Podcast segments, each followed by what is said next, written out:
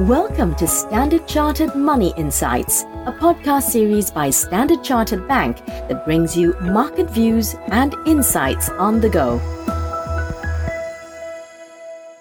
Hello, everyone. My name is Zhong, and welcome to Through the Noise podcast.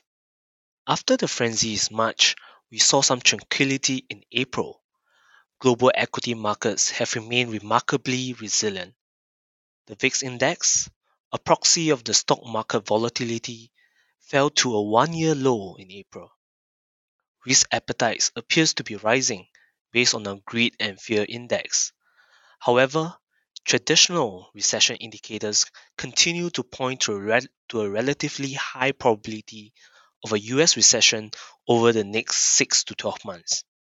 It begs the question how do we reconcile the contrasting macro and market signals?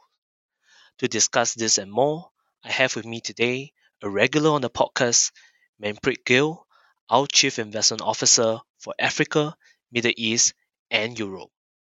Hi, Manpreet. Let's tackle the obvious question first. Financial markets, especially equities, have been remarkably resilient despite the relatively weak economic data in the US. How do we explain this? Hi, Zhong. Um, you're right. Absolutely. There does seem to be uh, quite a bit of divergence between the bearish signal we're getting from long term fundamental indicators um, and the relative resilience in risky assets, as you just described.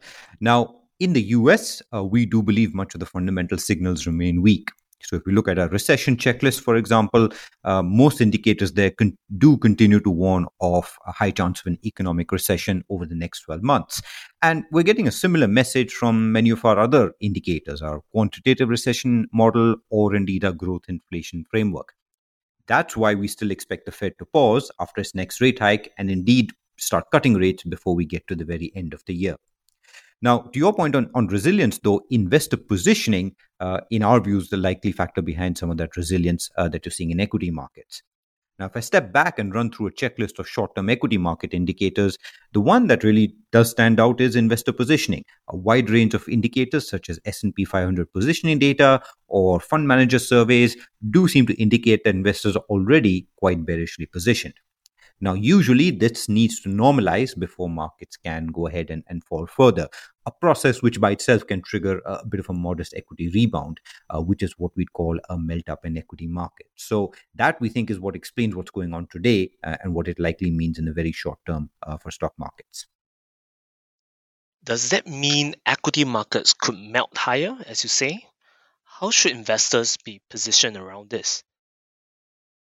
Well, in our view, uh, they they can melt higher, uh, you know, and and modestly so. Uh, but before sort of fundamentals take over. But having said that, I think from an investor positioning point of view, uh, we're quite reluctant to position against the bearish signal we're getting from fundamental indicators.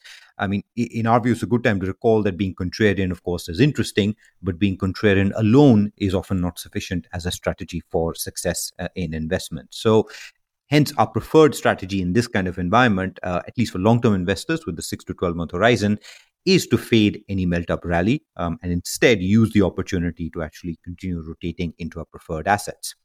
Now, at a very broad level, um, that means we continue to prefer bonds over equities. So, if we get any melt up rally in equity markets, we'd, we'd really look to fade that and continue to rotate into bonds within equity markets, um, we, we'd use any further rebound in US or European equities either to rotate into more defensive sectors or indeed rotate to Asia Japan equities. Now, this last point, I think it's interesting that in, in China in particular, the macroeconomic data continues to show that the economic re- reopening is, is extending. And, and that's a trend that's visible not only in traditional activity measures, but also in the extent to which economic data is surprising on the upside relative to expectations.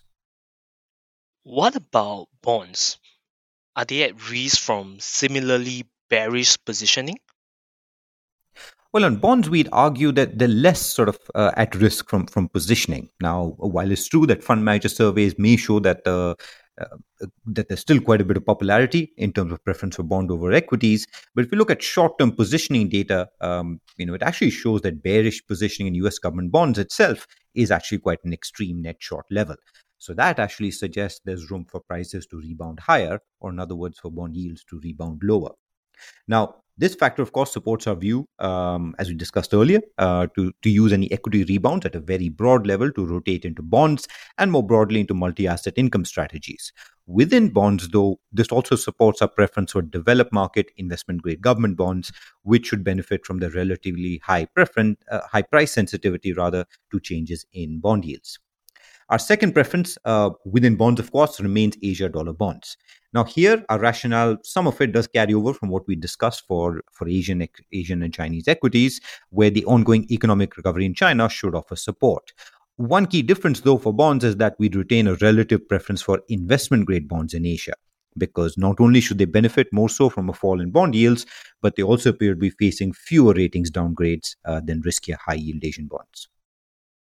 Okay, so we have covered equity markets, the bond markets. and we have to talk about the, the FX markets. And, and I think the, the, the most important question is do you still see room for the dollar to continue falling from here? Uh, yes, we do. Uh, we do expect a weaker dollar on both a three and 12 month horizon. A- and on that point, I'd really sort of look to make two, two key points. The first is that you know the, we expect relative interest rates to continue to support this move lower in the dollar. And this picture is best illustrated by what we expect of central bank policy. So in the us we expect the fed to hike once more by a quarter point uh, uh, quarter percentage point before pausing and then indeed cutting rates before we get to the end of the year. In Europe, though, we actually expect the European Central Bank to raise rates by half a percent and then pause for the rest of 2023 given economic growth uh, you know does offer a slightly stronger backdrop there. So that process you know uh, not only in central bank policy but also in terms of bond yields in our view is likely to continue eroding the us dollar's yield advantage. The second point is more about the dollar's role as a safe haven because it, you know one pushback we've often received is that you know the US dollar uh, should strengthen in an economic recession. But in our view that point is only partly true now, the US dollar has historically strengthened when we've been faced with a global economic uh, or market crisis. But we have seen the US dollar weaken before when the US economy underperforms the rest of the world, whether that's in, in an economic recession or outside of that.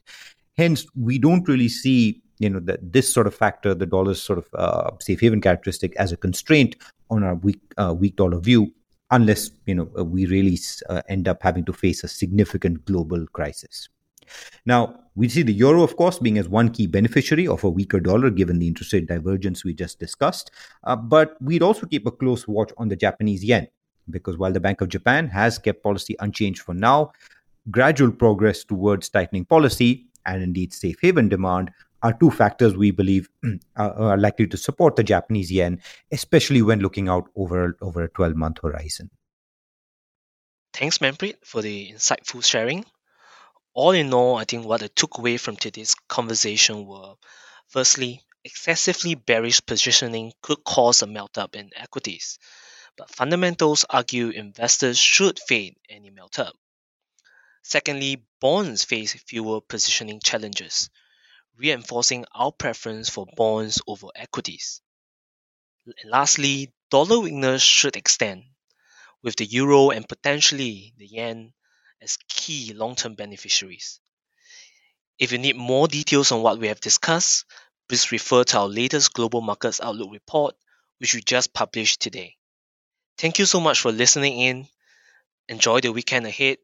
Cheers. Thank you for listening to Standard Chartered Money Insights, a podcast series by Standard Chartered Bank. For more details on the latest market insights, subscribe to Standard Chartered Money Insights.